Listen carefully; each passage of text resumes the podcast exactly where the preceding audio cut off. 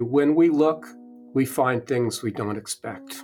Some little toehold that can then take you in a whole new direction. It's a long process of chipping away and making really sure you understand your measurements, putting the picture together, getting rid of the chaff, and realizing no, this this is really a new aspect of nature.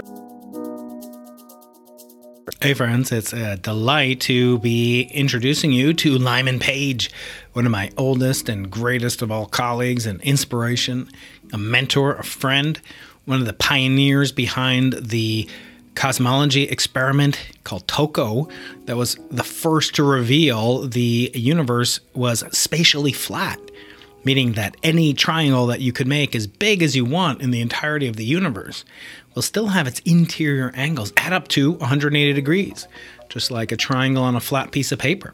So he measured the curvature of the universe, finding it to be flat. And that's kind of funny because nowadays many people claim the Earth is flat. Well, the Earth isn't flat, but the universe is flat. And Lyman will tell us a little bit about that on today's episode. He'll also recount some stories from the famous Wilkinson microwave anisotropy probe, which he co led as one of the chief scientists on that program. And if you go to Wikipedia, the source of all knowledge, and you type in the word science, which means knowledge, you will see a picture that was produced by the Wilkinson Microwave Anisotropy Probe, uh, which was co developed along with Lyman Page and his team members at uh, Princeton. NASA Goddard uh, Space Flight Center. And he's just such a mercurial, wonderful human being. I love working with him. He's brilliant. I always learn something new from him, and he's a gentleman, and he's still got that boyish charm even at age 64, as he is now, stronger than ever, working harder than ever to uncover the mysteries of the universe. So today you're going to learn some really fascinating lessons, and I hope that you'll uh, really uh, enjoy it and leave a comment as to what's your favorite story from our conversation. Lyman's a great rock on tour. And don't forget to leave a review wherever you're watching this. Leave a thumbs up comment. Anything will help us in our battle with the eternal cosmic algorithm. And we've grown so much in this year, and I'm so thankful to everyone out there listening or watching Dr. Brian Keating on YouTube or Into the Impossible podcast. Uh, love you all, and looking forward to many, many great things coming in 2022. Stay tuned, you won't want to miss it. Any sufficiently advanced technology is indistinguishable from magic. Open the pod bay doors, Hal. Welcome, everybody, to a special edition of the Into the Impossible podcast. I am your fearful host, Brian Keating. In this time of pandemic podcasting, it is a great thrill to welcome a friend, a mentor, whether he likes it or not, uh, Professor Lyman Page, who is the uh, James S. McDonnell Distinguished University Professor of Physics at Princeton University in Princeton, New Jersey. He's the author most recently of the Little Book of Cosmology, which is delightful in many, many ways. And we'll get into all the ways that it's influenced me. But I want to start, Lyman, by uh, taking you back 22 years ago this month. This will come out in June, I, I think. Uh, 22 years ago is June of 1999. Uh, and in that year, you and your team and your graduate students and postdocs released a paper. And that paper uh, had a very understated title. And the title uh, had to do with a measurement of the angular power spectrum of the cosmic microwave background between multipoles of 100 and 400. What is that paper? What was that paper? What does it mean to cosmology? What did it reveal about the universe that no one ever knew before you and your collaborators and teammates made that measurement? Oh, yeah. Well, thanks for remembering the paper. Yeah. So it was uh, Amber Miller's uh, paper, and uh, that was sort of the core of her thesis. Um, so this was uh, a, a, measurement. Actually, the, the, paper combined a number of measurements we'd made over the years, and the last one was uh, ex- uh, from the TOCO experiment that we uh, did in Chile with with the crew there, with with uh, Mark Devlin at Penn, and what we were able to do is is map out the position and amplitude of the first peak in the microwave background. And we were able to show that it, uh, we are pretty sure it was from the cosmic microwave background because it had the right spectrum. Uh, we had a lot of redundancy built into the you know, to the measurement. Um, matched really well with our earlier measurements where we saw the rise the peak and sort of went over in this experiment because we'd gone to higher frequencies and smaller um, beams, we could get over the peak. And what the position of the peak told us is that the geometry of the universe is flat, given reasonable assumptions about the uh, Hubble constant. So we were, yeah, it was a little understated, but we we wanted to, uh, you know, I, I think these days, of course, we would have put out such a paper with parameter estimates, but we wanted to just stick really closely to the data and and get it out there. And as, as, you know, it's a very competitive time. There are a lot of other other groups. That, uh, the boomerang guys were gearing up, but we had this great measurement, and yeah, no, we were quite proud of it. and when you look at that, uh, I remember that being sort of the holy grail of cosmology at that time, at least in an experimental capacity, yeah.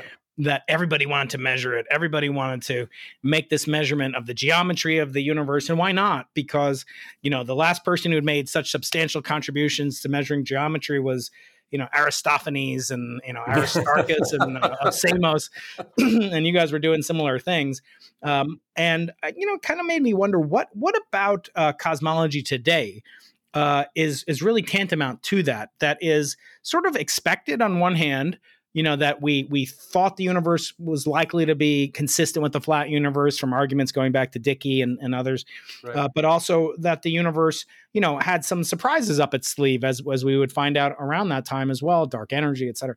Is there anything analogous in in in in our field of experimental cosmology.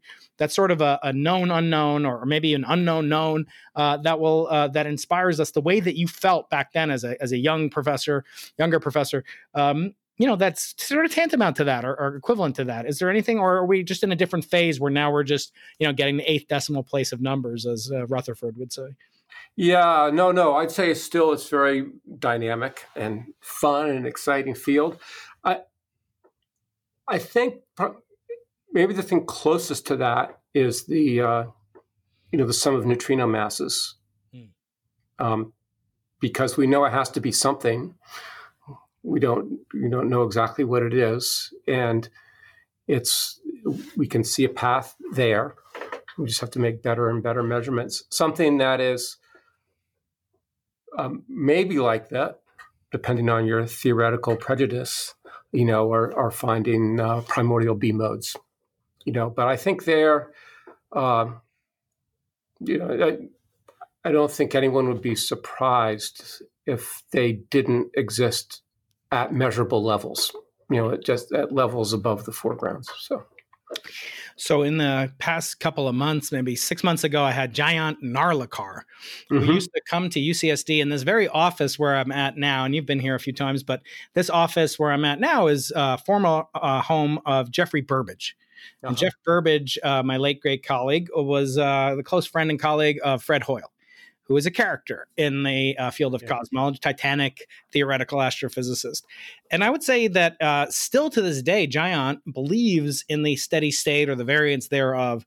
Um, I would I would ask you, you know, you, and and he's not an uh, ill informed person. I mean, he can answer. Right. Uh, he his he did foundational contributions, gravity, and uh, and also in stellar nucleosynthesis and things like that what would you say to somebody like that? He's not a flat earther. He's not an anti vaxxer. He's not a global warming denier. What do you say to somebody, Lyman, as one of the world's foremost preeminent um, experimentalists? How can you, or can you not, convince somebody of the reality of the you know origin of the universe at least in the in the fact that it was once extremely hot dense and it had a big bang like characteristic if not a singularity something very very uh, unlike what we exist in today Another day is here, and you're ready for it. What to wear? Check. Breakfast, lunch, and dinner? Check. Planning for what's next and how to save for it? That's where Bank of America can help. For your financial to-dos, Bank of America has experts ready to help get you closer to your goals. Get started at one of our local financial centers or 24-7 in our mobile banking app. Find a location near you at bankofamerica.com slash talk to us. What would you like the power to do? Mobile banking requires downloading the app and is only available for select devices. Message and data rates may apply. Bank of America and a member FDIC. I said, uh, probably approach it on two fronts. Maybe on the, the, really basic front, we know it was hotter in the past just from looking at the SZ signature, which is now measured with high significance. You know, just the ratio between frequencies as you go back in redshift. I think that's that's a measurement, right? And if you have a different model, you have to be able to explain that some well. The data fit the idea of a hotter universe in the past brilliantly through across multiple experiments. That's that's important. Um, you need to come up with something special to do that. In terms of things like the spatial structure, you know, there is this. Um, I think it was um, uh, Neil Turok and maybe Rob Crittenden were pushing this idea that you could create, um, you, you could make all the patterns we see in the microwave background from causal processes within the horizon, and that would be fine. And then it was my colleague and friend uh, Dave Spergel, and I, well, I should remember who did this other work with, right? That point maybe is Matias or some pointed out that the uh, that that wouldn't be the case for the temperature polarization cross correlation at large angular scales because in order to make that, you really have to have super horizon fluctuations. You know, because in anyone's model, opposite sides of the universe can't have talked to each other in any reasonable you know amount of time. So, so to get a correlation on huge angular scales takes a very special condition, and and so then the chain is that you know if, uh, there have to be super horizon fluctuations our our cosmic horizon is you know expands into them. We see them, and so this correlation between polarization and temperature then, of course, was we measured it with WMAP. So I'd say those are two pretty difficult observations to explain. Mm-hmm. they're both really deep, right? I mean, they're they're you really have to push something to explain those because um, there it's it's not in one spot in the universe. It's the whole universe is like that in terms of clusters going back. It's not any one group of clusters. It's all clusters that do this. Mm.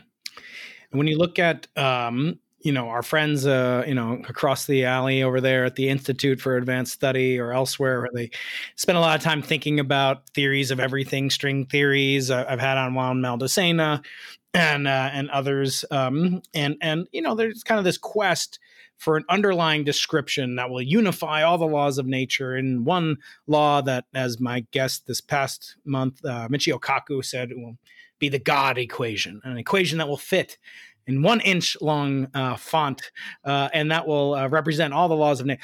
Is there an analog, an experiment? Is there like a decisive experiment? Is there an experiment that would garner the headlines and, and sort of the attention of the world the way that our theorist colleagues enjoy uh, attention? Or is experiment of a different character? How, how do you view experiments in this way of, of they're essential to validating theories, but we don't seem to get as much attention. Uh, and I'm not complaining; I get plenty of attention, uh, maybe too much. My, my, my, my, some of my colleagues would argue, uh, but.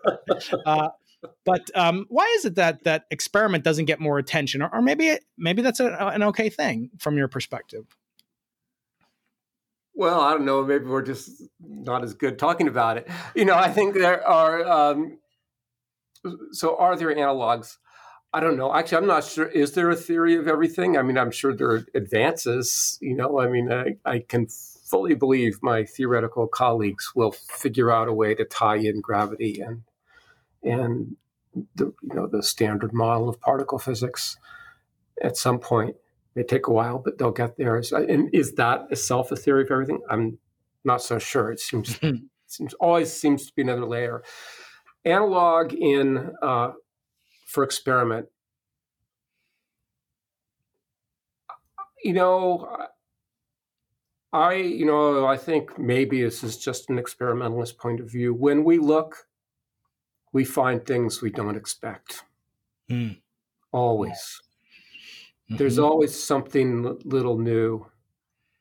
Some little toehold that can then take you in a whole new direction, mm-hmm. and and it's uh, you know it's a it's a long process of chipping away and making really sure you understand your measurements, and and then slowly you know pe- putting the picture together, getting rid of the chaff, and realizing no this this is really a new aspect of nature. And you know and then theorists compile on but but you know there's that element that's always that's always going on. And and you can and you know I mean, the rate at which you forget theories that weren't quite right is huge right? And you, and you can even see this in the you know just in the more standard things. You can say in the microwave background right? Although the foundations were laid out a long time ago um, you know, there were tons and tons and tons of other theories that just increasingly didn't fit the data, didn't fit the data, didn't fit the data. Mm-hmm. And if the universe had been different, we would have been forgetting about all the theories we that we take for granted now.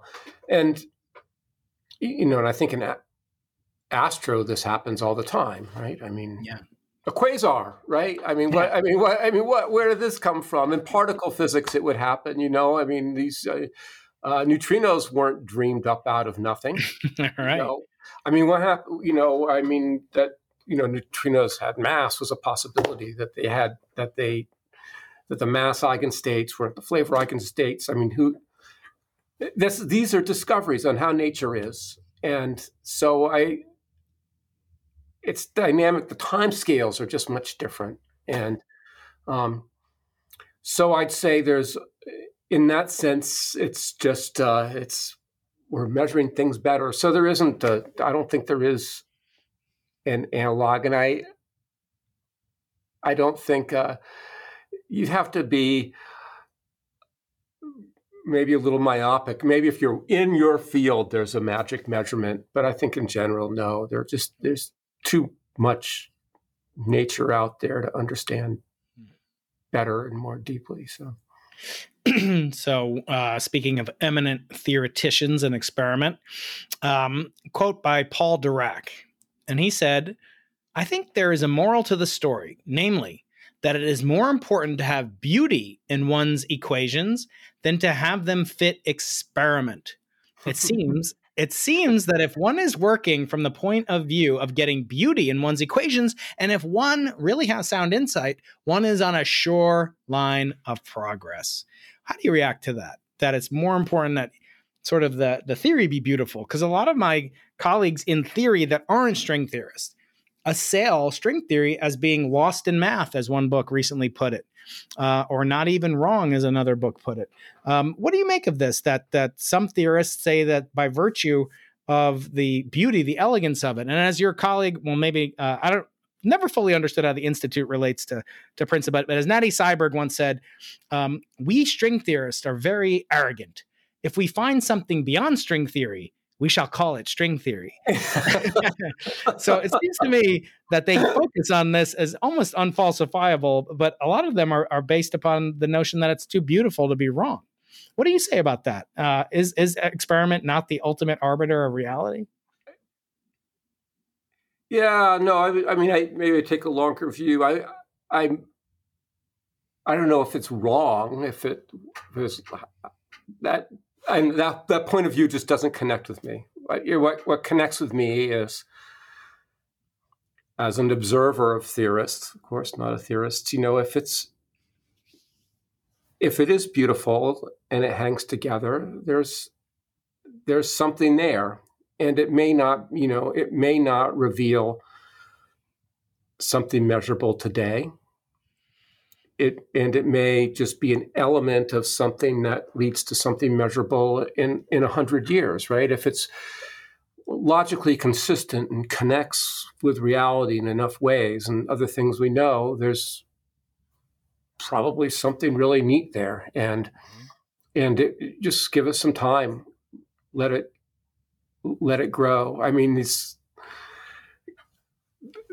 these connections that pop out of these theories are, you know, they're they're wonderful to see in retrospect. As I was just I just taught StatMech, hmm and this is uh, you know this isn't quite an example of what you're saying about, but I think it's it's it's related. Uh, you know, so Gibbs had the you know the there was the Gibbs paradox, and they're all you know the theorists of the time were trying to figure out. You know, they they they, knew that that uh, you know that if you divided a volume of stuff in half, that the entropy divided in half, right? And but they realized that they had to to, to make that work in the equations. They had they had to assume the, the particles were indistinguishable, but they didn't know why, and they came up with all these reasons, right? And then it took I don't know twenty or thirty years later, it took quantum mechanics, right? This abstract development in another field, another you know another subfield of physics, to see why that was true, and all of a sudden this made sense. Mhm. So I sort of view, you know, this is, uh, you know, and, and then, you know, that was based on math. It was developed quite independently, I think, of all the stuff that, that, that Gibbs was working on, right? So I can just see that happening, but it happens on a longer time scale, right? So it's just all, it's all good and works together, and I can see the excitement, and I, this idea of not even wrong just does it just doesn't even compute for me.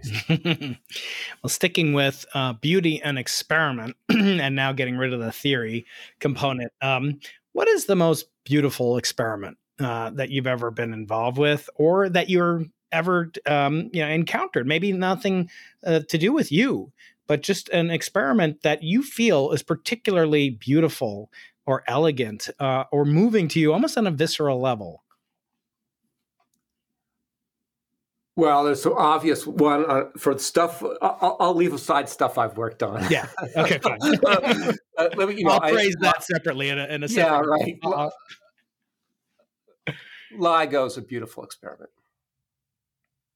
Just um, uh, purely from an experimental point of view, and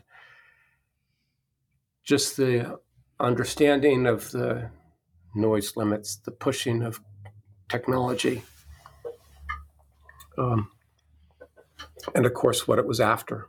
Mm. hmm So that's a that that was beautiful. There are other, you know, and I I don't think uh, you know beautiful experiments don't have to always make brilliant discoveries like Mhm. like LIGO, but you know I think uh, uh, Dicke's principle of equivalence experiment was was another beautiful experiment, really pushing technique. Um, I'm I really like the you know what the Eöt-Wash um, keeping in that line what the Eöt-Wash group has done. Mm. I yeah I could come up with a long list. you know some of these atomic physics experiments just blow my mind. Mm. I mean these this precise control, these um, amazing clocks, and now these arrays of atom uh, manipulating atoms. Really, you know, uh, manipulating ra- arrays of atoms and looking at their interactions um, and excitations. I just they're to me they're all they're all beautiful Mm. and and just things that weren't well at you know maybe gravity and equivalence were in the cards when I was a student, but not these other ones. They've just taken our concept of nature and our interaction with nature just to whole new levels. And you mentioned uh, Dicke. I wanted to uh, to to bring him up uh, because he's kind of a, a unique figure in that he made foundational contributions to to our understanding in quantum mechanics and gravity and general relativity, but also in experimental physics. Um, did you ever interact with him? Uh, if so, what was what was he like? Uh, did you do you have any recollections of meeting him or knowing him? Oh yeah, no, no. So he was he used to when, I first started here at Princeton, he had the um, office two doors down from where I am now, and uh, of course I met him. I say hi. I, I he gave me advice, and I. Uh, and you know, I I've so I've, I've worked, spent a huge amount of my career on the microwave background, by far the the majority of it. But I, I I've always wanted to do something else. So uh, soon after I got here, I had this I- idea of of um, building an experiment to look at the motion of a really low mass particle suspended in a tiny pendulum to see if there were differences from Gaussian fluctuations. And this was inspired by, um, I think it was a, an Ashtekar paper. Mm, You mhm. get that, you know, a, an order of Planck mass particle with a couple of fluctuations in the metric, and that just sounded really cool to me. So I sort of sketched out, you know, how to how to do this experiment, and I went and, and talked with Dicke, and he said, "Let me let me think about this," and then he. He's called me back a couple of later, a couple of couple days later. So, all right, Lyman, don't. Here's what's wrong with it go measure the microwave background.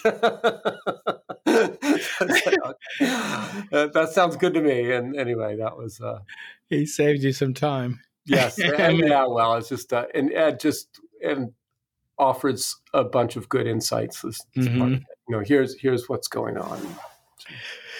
And of course, you were uh, one of the uh, original co-investigators on the WMAP satellite. Uh, it was eventually named after uh, my uh, P- grand advisor, uh, PhD advisor, advisor David Wilkinson.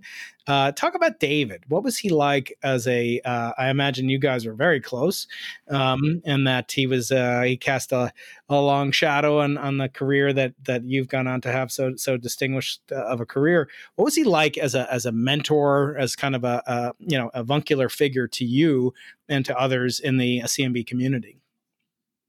Of course, he was the the the big daddy in the community. I think he trained many of the people. With Partridge, they built the first, you know, experiment to, dedicated to going after the anisotropy. Um, he, uh, what were sort of notable aspects? You know, if you went and looked at our list of astrophysical journals, right? He would, uh, and this is back in, of course, back in the day when everyone just had a wall full of astrophysical journals, right? He'd just write on each, on the spine of each, you know, the articles that he was most interested in, and they were really broad. Mm. And he liked uh, looking at new techniques, different ways of measuring things, going after different physics. You know, looking looking for the first stars. You know, I think uh, as you know, the history of CCDs had an element starting with Dave, except he didn't look at objects with them. Right, he got some of the first CCDs to not image galaxies, but to image dark spots in the sky to Mm. to look for extragalactic background light. You know, he's he was working uh, when I first got here on a new measurement technique using Rydberg atoms, looking ex- at excitations of Rydberg atoms to try to wa- make a more sensitive uh, microwave background receiver. Mm. And so he's always doing some of these things, and you know, and then even in in his last decade, he was working on a SETI project. He spent quite a bit of time on it, and this was uh, uh, th- this is this is a project that um, uh, Horowitz at uh, Harvard started, and they were looking. This was optical SETI, so he Mm. took Princeton's telescope, and he and Norm Jarosik and and uh, um, Ed Groth, they made a really uh, you know fast time constant optical receiver, and they synced it up with one up at Harvard, and they were looking at coincidences just on the idea that if there were extraterrestrial life, right, they wouldn't waste their time with radio signals. They'd be beaming laser beams at us, and they'd be encoding it in fast in fast transitions. So you know, he was he was really broad and and uh, in what he liked, and is focused on measurement. Um, also, always reassessing and and uh, I, I find I do that more and more. I don't know if I got it from him. I'm sure I got some of it from him, or whether I was just always like that. But you know, yeah, I can tell you, even in the in the you know, as we're trying to finish the design of WMAP, you know, uh, Dave would maybe we should turn this channel and make it just a polarimeter. it's like, no, day, we've got to do this. anyway, it's just, you know, just ideas about how to measure things and what's interesting and always pushing. And I think always reassessing um, what you're doing. So mm. anyway, and just a, just a fun person. Yeah, we spent lots of time together and and I really saw ideas. And, I only met him a couple times. He used to play tennis with one of my father's uh, late father's uh, friends, Cy Kochen, in the math department. Sure. um, and uh, uh, he was just, yeah, as I say, a avuncular figure. And and you know, I think that you have some of that DNA in, in terms of mentorship. And and I've always, you know, been curious. Do you have a do you ever study leadership? Do you study, you know, kind of mentorship, or is it something that you know, kind of preternaturally comes? To you you know as, as, your as your boyish good looks come to you. Do you have a, you're kind of like perpetually you know like a 32 year old uh, do, you, do you did you ever study you know like business or you know did you ever work at becoming a mentor? Do you think it's just something a gift that people have or don't have? Oh man. I i i, I it's so I've never really studied it. I've asked lots of questions about it, just, you know, from, and I've heard lots about it from being on advisory boards and from uh, just, you know, uh, certainly in for WMAP, just seeing how NASA worked was a real eye opener. I mean, I, I was just I was in tune with just how that structure worked and how man- and how their project management worked and how it didn't work and what you had to guard against and things like that. So it was just a matter of just uh, absorbing it by osmosis. And, you know, and friends in business and you know hear about fan out and what you have to guard against and and then as you know chair it's like being thrown in the deep end right and you it's sink or swim in your mind. Uh, so I don't know. So so I haven't studied it, but certainly I'm, I'm, really I am aware of it how these structures work. It's just something to pay attention to. Hmm. Uh, so in your National Academy page, uh, it's it's it's fairly scant, but it has uh, it has some some interesting information. A piece of it is uh, is about one of your hobbies, which is which is sailing, mm-hmm. and uh, and again, you uh, you mentioned that you know sailing in this is, is is important to you, and also that you spent a year in Antarctica. Um, are those connected in any way? As you know, you know, not, not, a lot of great things happened to the original sailors that went to Antarctica. Were you uh, concerned at all when you went to Antarctica uh, from a nautical point of view, or did you think everything would work out just just fine? No, no. So I didn't sail there, right? I know you didn't. No, sorry. sorry. no, no. So when I that would be I, I dreamed about it, but yeah. No, That's no. So next question. There, no, I I just um, uh, all I can just I can tell you how that happened, and you you can. maybe I shouldn't, uh, but I will. No, no, please go. No, so I was in I was in college. Yeah, at Bowdoin. At Bowdoin, and um, I applied to graduate schools half-heartedly. I think I wasn't, you know, I wasn't. I, I got into some places, but it just, I just wasn't. My head wasn't there. Um, my girlfriend broke up with me. I saw this ad for research in the Antarctic. Mm-hmm. That's what I'm going to do. So I did. and I said, that's a good break. I just didn't know what I wanted to do, and that seemed like a good thing. It was exciting, you know, being in the Antarctic. It was something new, something different. So I applied, and I I got in, and I went down there and took care of a cosmic ray station, and uh, in at first to McMurdo, um, and then went to the uh, South Pole Martin Pomerantz was the head of the the program. Went to the South Pole. Uh, came back to McMurdo. Went to the South Pole again. Uh, both times with, with him. Second time was with uh, we put in a solar telescope, mm-hmm. and then McMurdo, and then out. Mm-hmm. And then I thought I would go to graduate school then, and uh, I, I, spent enough time with Pomerantz that I, you know, I got to know him pretty well. And I talked with him, and and I, he sort of questioned whether how much I wanted to go to graduate school, and I did, but I, I but anyway, I I ended up not applying to graduate school, and I went and I, I bought an old sailboat and sailed for the next two and a half years. Then I applied to graduate school, and, and that was that was it. Uh, now uh, that leads me. We're going to go out from Antarctica. Now we're going to go off the planet. I, I want to ask you a question that sometimes I ask people. Uh, it's kind of a gauge of your risk tolerance, but but if I sent you uh, if I if I said you can be one of the first people to go to Mars, um, what would be the you know would you ask me any questions or, or would you just say you know sign me up? Are there any questions you would ask me if I said Lyman, I got a spot for you on a on a schooner bound for the red yeah. planet? Uh, I I just want to check out the radiation levels and understand them to make sure it actually make it there and at this stage of my life make it back. A few years, I would, uh, you know, I might not worry about making it back, but the, um, yeah.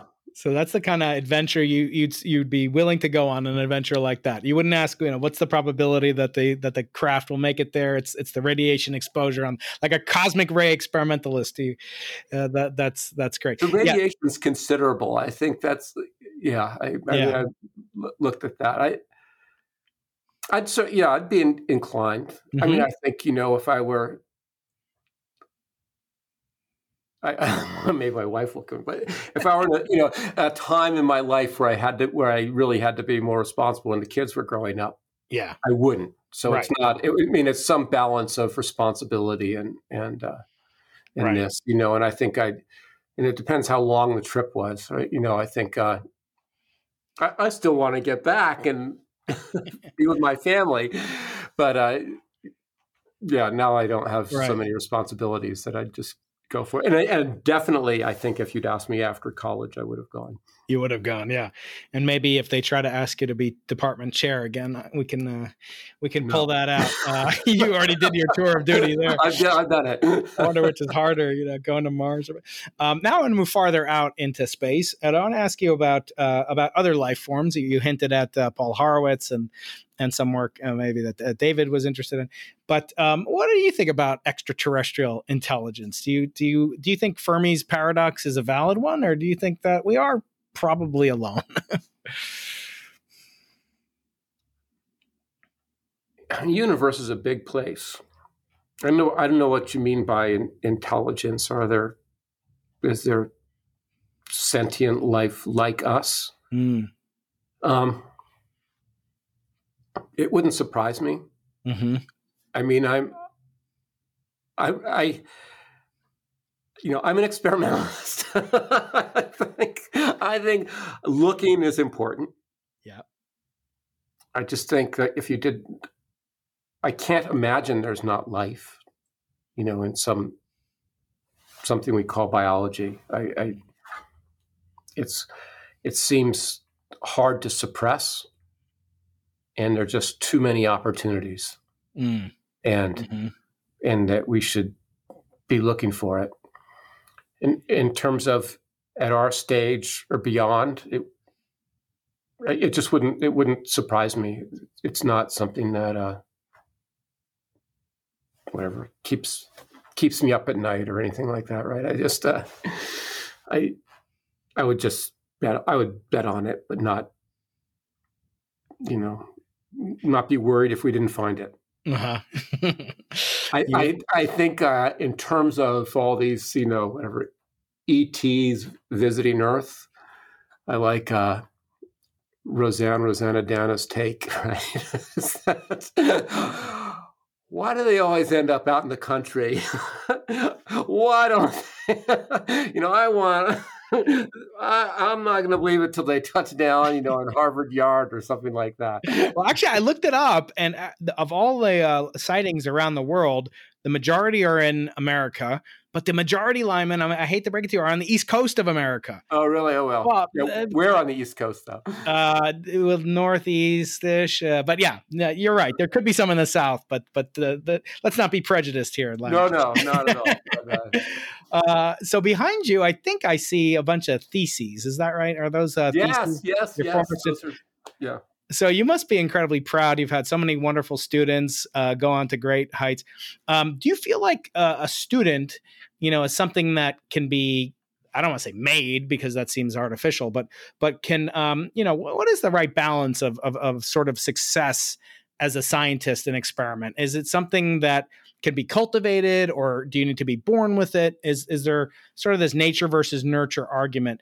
From having mentored so many successful students, we started off the podcast talking about Amber Miller, who's now the dean of all of uh, science at uh, at uh, University of Southern California, just up the road from me um, you know, you've had so many spectacular students. Do they come in just, you know, there's Princeton or, you know, or, or is it, you know, they, there's something that you can do to bring out the best in these uh, young individuals that put their trust in you as their mentor? You know, I, I, I really don't know. I do. I, I would say that they are all different. They, they really are, and I, I, you know, there's some uh, level of, uh, you know, helping people, letting people. I'd say more is like it find what works for them and their path. They're they they're all great, and uh, you know I think a huge part is for any graduate student, not mine. You know, when they leave, you want any student to be independent, strong, disagreeing with you, right some of the time, not all the time. but, but you know, just uh, and and you just want that to go, and and you don't want to suppress that, and to really like science. I think it's the other thing. I mean, I still, you know, I I still love what I do. I'm not jaded about it. I it's a I, I, so anyway, those are the Yeah. aspects. So I wouldn't say as a philosophy. I don't have a rubric, and I just think you know it's a, it's trying to it's working with people to see just just you know do science to advance. Yeah. And it's uh, fun to see and gratifying to see in your book, not only some of the guests that I've had on my show, like Paul Steinhardt, and acknowledgments to him and to David Spergel and Dick Bond, who's been on the show, uh, but also um, uh, also to students and, and postdocs, uh, Casey Wagner, Kevin Crowley, et cetera, et cetera, uh, many other people that helped out with this book. Let's talk about the book right now, uh, which is um, which is an incredible uh, I think, feat because it's you know the the old line. I think it was by um, Blaise Pascal who said, um, "I'm sorry, I wrote so much." Um, I would have uh, written less if I had less uh, less time, and so it's very challenging to write a brief history of the universe. You know, uh, a brief history of the universe by uh, Stephen Hawking is like 300 pages long. Um, what motivated you to write this book, uh, besides the vast sums of money that Princeton, I'm sure, dropped on your desk, That's right. get you out of retirement? Thank you for sending me the signed copy, by the way. I do, I do treasure. No, no, no. Well, thank you for your. I'm. I'm. Thank you very much for your kind words. The um. Yeah, I wrote. So I. Uh, I was uh, you know, very honored. I won a prize uh, many years ago, the Marc Aaronson Award, and I had to, as part of accepting that, they asked me to give a public lecture. And I was, I was really, I was deeply honored. It was early in my career, and so I really spent a long time trying to put together a story for how it all worked, and it got a, a, a reasonably good reception. And I just kept improving it and improving it. And at some point, I thought I really should write this up. And it, you know, first it was just a long monograph, and I called it a monograph for years, and then I just kept working on it, and I'd work on the summer, summer vacations mostly, Hmm. and then finally got the courage to go to the Princeton University Press and say, "Would you?" I asked, I, "Would you publish this?" I shopped around a couple of hmm you know an earlier version and got and there were people were receptive and got some good advice and and anyway I took it to them and they said sure and uh, they wanted it to be a little longer but I pushed back.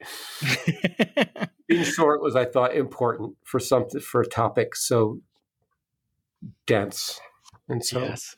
it- it's yeah at least for me it's one of those things if you if you if you read 10,000 words it doesn't mean you're going to get it better than if you read a thousand words Yeah. No, that's true. And there are even studies about that. You know, you read one, you retain 1% of what you read anyway. And yeah, I love when politicians talk about, you know, so many millions and billions of dollars. And I'm like, you realize they differ by three orders of magnitude? Yeah, like, you know, if you are, if you retain a, you know, 1% of a thousand page book, it's pretty good as a 10,000 page book. But um, the book is divided into, into many sections. It has wonderful illustrations.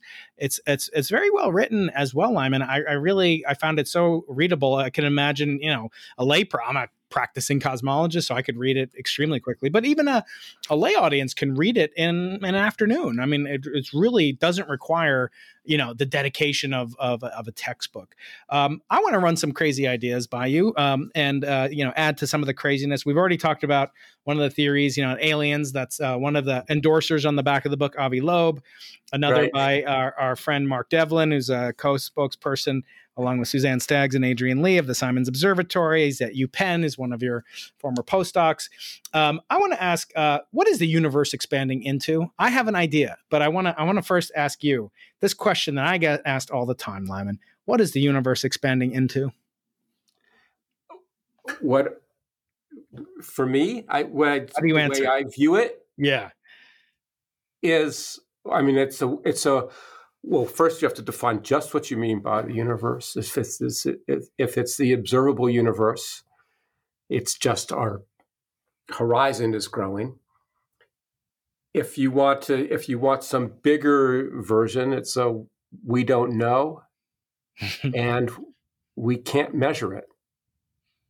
And it is so it's it's beyond what we can what we can have access to and you know one of the i think one of the themes of of modern cosmology is that it it's it's really prescribed by what we can measure right? And there's a real separation between what we can know through measurement and not just you know multiple serious measurements cross checks um, consistencies between various aspects of things and what's and what's speculation.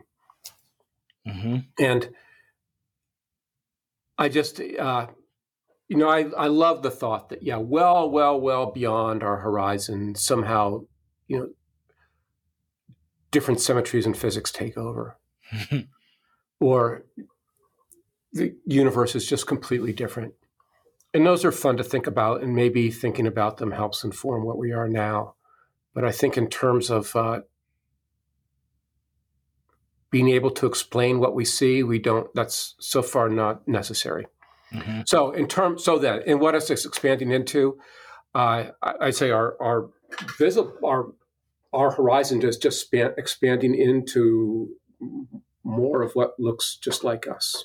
Right. and and you and there's no measurement you can make that separates that from other possibilities even though there are measurements we could im- that we have made that could distinguish them right Yeah. we can tell if the universe has a different topology to some level That's right. we can tell if it's asymmetric to some level, right? These are all things we can tell by measurement. And as far as we know, and when it they don't hold, we could tell if with some bounds, of course, if it were finite. hmm And it just doesn't look that way. So anyway, that's the way I, I think about it. So, not a direct answer to your question, but I think it's uh, maybe a re, uh, different take on your question. Yeah. I, I want to say, you know, I, I never had the chance to be your student, but I, I, I, I envy your students for getting to have you as a professor. But I would say, and I want to get your take on this. So, what I think about this, I think about what is the universe expanding into? Well, if you go into, you know, the um, uh, outside of the atmosphere and you're going on your way to Mars on your space schooner with your wife and, and so forth, and then you go outside the space capsule and you have a little, you know, aluminum cube and it's empty, and you open up that cube and it's got about a cubic meters worth of volume and, and you enclose whatever's in there you just you just enclose it with uh, and you seal up the aluminum cube and you ask well what's in there well there's about what 400 cmb photons per every cubic centimeter or so lyman mm-hmm. and then there might be a proton in there in that whole cubic meter uh, and uh, the rest there might be some dark matter in there but everything else between the dark matter and between the uh, the photons and the and the protons and the neutrons and the croutons uh, is nothing and that's what we're expanding into. It's it it's it's that is the nature of what the vacuum of all of space time is, at least in my notion. So, would you fail me for such an answer on a cosmology exam Lyman? Well, you forgot about the neutrinos, but of course they're, not, gonna stay, they're not going to stay in your box. they don't play nicely. So number density, Brian, you're not that's doing right. well. that's true. But, that's, I added the croutons. I mean, I'm, I'm hungry. It's yeah, number density. You know, it's. Uh, that's right. That's right. And that actually brings me to something I wanted to ask you. And and you talk a lot about the kind of remaining mysteries. And the book really reminds me a lot of Gamow's book. You know, uh, his his writing was was you know he's an expert master communicator, and one two three infinity and, and other books that he had on cosmology. Um, if you could get an answer, if you could get a single answer and then you're you know some oracle is going to tell you the answer to any one of the questions that are outstanding that you leave in this book is kind of the cliffhanger. No spoilers are going to be proffered but but what what answer would you most like to know about our universe or even outside of physics maybe what you know besides you know what what what stock or what lottery number should you play and you know, whatever but but uh, tell me what what about science or, or, or cosmology specifically what most would you be fascinated to learn about if you could magically learn this without any um, without any effort other than asking the question?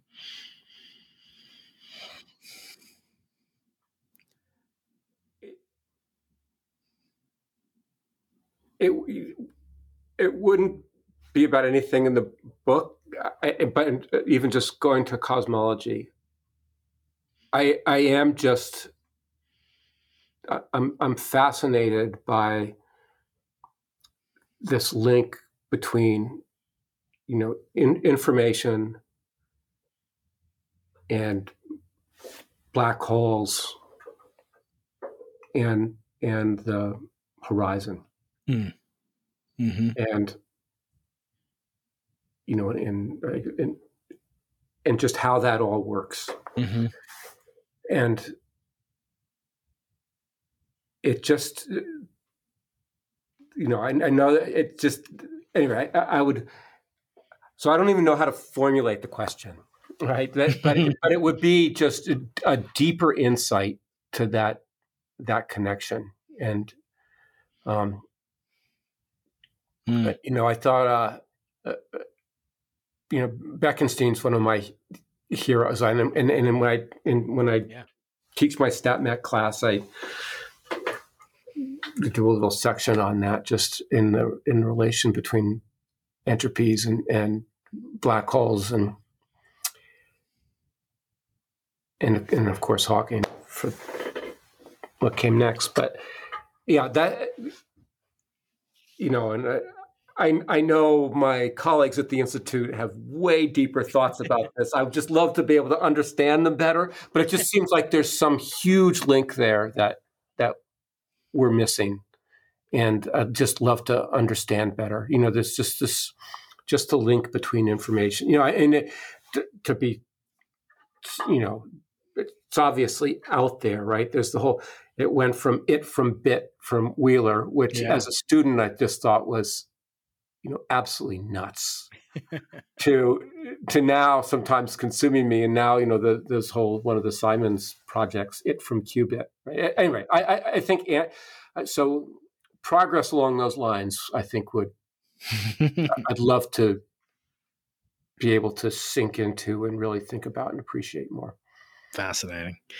Okay, Lyman. Well, we have reached the end of the regularly scheduled portion of this podcast interview, and now we're going to do what I call the thrilling three, where I ask uh, scripted questions of my of my uh, of my guest. And I'm so honored to have Lyman Page uh, of Princeton University, who's been a mentor, towering figure in cosmology, uh, recipient of numerous awards, all deservedly so, uh, and, and, really just uh, you know one of the greatest benefits to being involved with the Simons Observatory is getting to work with you, Lyman, and uh, we never really had a chance to collaborate otherwise. So I thank Jim Simons for spending a little bit of money so that you and I can work together. I'm sure that's his. Me uh, too, Jim and Marilyn. Thank you. so now we're going to go kind of philosophical here, and they all involve either the deep future of you specifically of humanity generally, and then your past advice to your former self. So here we go. First thing is in uh, in in the future when you uh, when you are no longer with us, you will leave an ethical will, hopefully, which is a, a summary of teachings and maybe wisdom that you have gleaned from your 120 or more years, hopefully on Earth. I ask you, outside of you know uh, your scientific knowledge, which we'll get to maybe in a little bit, but is there anything about wisdom or or teaching or code or ethics that you've learned in your life that you live by or or would encourage others who are kind of an ideological heir to your uh, to your knowledge. Is there anything that you would uh, you bequeath to people like that? Um, yeah, so I mean, they're more they're something you know what you do for your family and what you do for students are different things. Let me mm-hmm. stick for the student side. You yeah. know, I, I think uh, uh, it it's sometimes lost that uh, on on students. But I, I deeply believe there is a, a physical, external reality, and there are deep truths about nature that you can find and convey.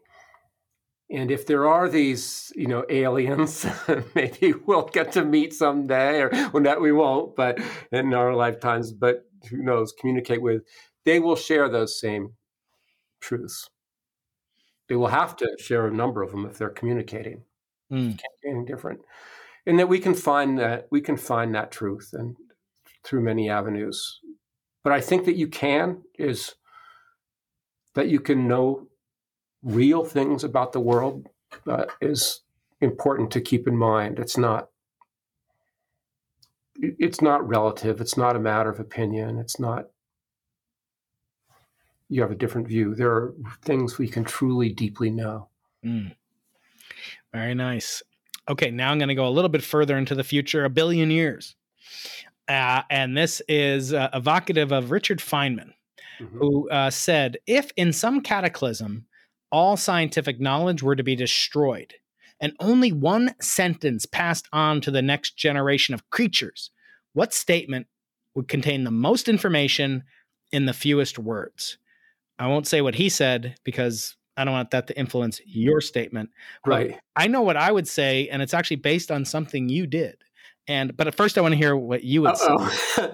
you know, I, I, I would. I I'm not sure. I'd give a sentence. I'd give an image, and I I would give the image of the background anisotropy for a bunch of reasons. Well, maybe not a bunch, but a few. One, it's not going to change much in the next billion years. Mm-hmm. It would, you know, for anyone who is nearby us, it will be the same. And it, it will be a connection. If if we're obliterated, it will be a connection to what we know about mm-hmm. the well, of course, the universe, but also all the technologies that went into um, measuring it and explaining it. I was going to say the same thing, except I was going to put the angular power spectrum that you measured, Yeah. the WMAP, because it actually subsumes Feynman's answer. So Feynman's answer was the atomic hypothesis. Yeah. And the atomic hypothesis, I'll just say it for my listeners who don't know, uh, that little part, all things are made of atoms, little particles that move around in perpetual motion, attracting each other when they're a little distance apart, repelling upon being squeezed. In that one sentence, you'll see there's an enormous amount of information about the world if just a little imagination is applied. Now, I want to say that the CMB power spectrum that you measured, uh, one of the most uh, iconic images of all time in science, uh, breakthrough of the millennium in many people's estimations, uh, is uh, is is one that encodes and is necessarily dependent upon the atomic hypothesis, because what makes up the matter it's uh, it is uh, obviously atoms, and what makes up more of that image is neutrinos and photons and all the other things that go into the universe and unknown things like dark energy. So it would encapsulate what we know and what we don't know, and I think it's just uh, much more rich than Feynman. So take that Feynman wherever you are. Uh, I can also add, if if you had a map, you could get the power spectrum. that's true, but then you know, you know, me, get to the Lyman, root. I, I'm not known for releasing my maps. You, you know about me and maps, Lyman. Please, uh, let's not get uh, okay. That's that's personal. Okay, last question, Lyman, and then we're done, and and you have a richly deserved weekend ahead of you. Um, now we're going to go backwards in time. We went forwards in time, 120 years, a billion years, and now we're going to go backwards in time to when you were 22, 23, whatever you were back in many years ago. And this harkens to Arthur C. Clarke's three laws. The first law is that any sufficiently advanced technology is indistinguishable from magic. And actually, I opened the podcast, you'll hear with his actual voice saying those words. His second law was that for every expert, there's an equal and opposite expert. Uh, I like to drop that on my faculty colleagues every now and then. And then the third law is the only way of determining the limits of what's possible is to venture beyond those limits into the impossible. And that's the name of this podcast, Into the Impossible. I'm going to ask you for advice to your former self. What thing did you think was impossible at age 20 or 30, but um, you would advise yourself on how to do it now that you've had the courage to go into the impossible? What what thing did I think was impossible? You know, maybe that I'd be president or something. You know, I, no, I think in terms of, uh,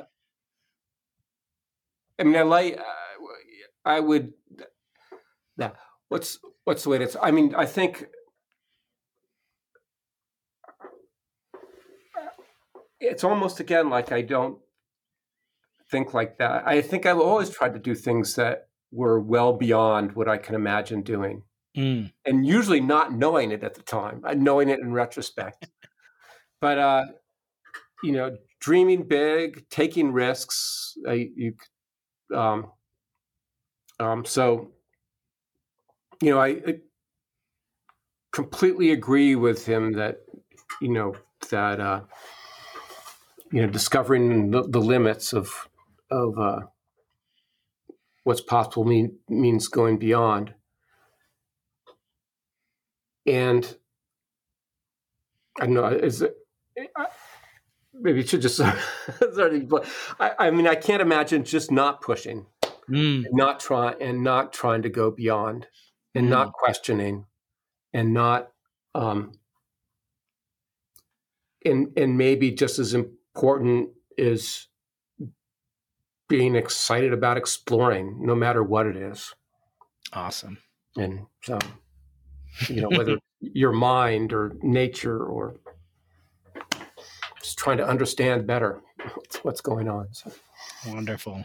Well, Lyman Page, I want to thank you for being not only a mentor and a friend, but a teacher to many thousands of people around the world, a true explorer of the world and of the universe, and uh, and really just just an all around incredible soul. I want to wish you a happy uh, weekend and best of luck with this wonderful book, your second book after finding the Big Bang, which is behind you on your shelf, and I have a copy that you signed. oh for me yeah, yeah, a couple yeah. years ago, written with uh, Bruce Partridge and uh, and your colleague uh, Jim Peebles.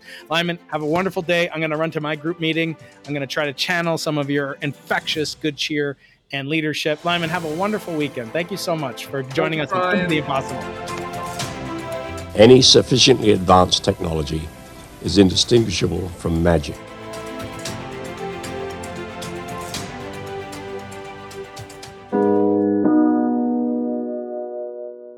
Hey, y'all, just a simple request before you head out to the rest of your day or night. And that's to sign up for my Monday Magic messages. These are simple, sweet, short conversations that I want to have with you. And they entail the following subjects one is a memory, one is an appearance that I have had, one is a genius idea from around the universe of ideas that I explore. One is an image or an idea. And the last is a conversation, my podcast or my uh, videos with the guest of Du Saman, the guest of the week. So if you'd like to do that, please go to briankeating.com and there's a pop up and you'll get to subscribe to my mailing list. And I make it very easy to subscribe to, very easy to leave if you should want to leave. And I hope that you'll find these uh, Monday Magic messages quite interesting because, as Sir Arthur C. Clarke said, any sufficiently advanced technology is indistinguishable from magic. I like to bring you a new perspective from the universe of Into the Impossible and do so with an eye towards the things that are most interesting. So I hope you'll subscribe. Again, briankeating.com, sign up, and uh, your money back if you don't like it. Of course, it doesn't cost anything. Thanks, y'all.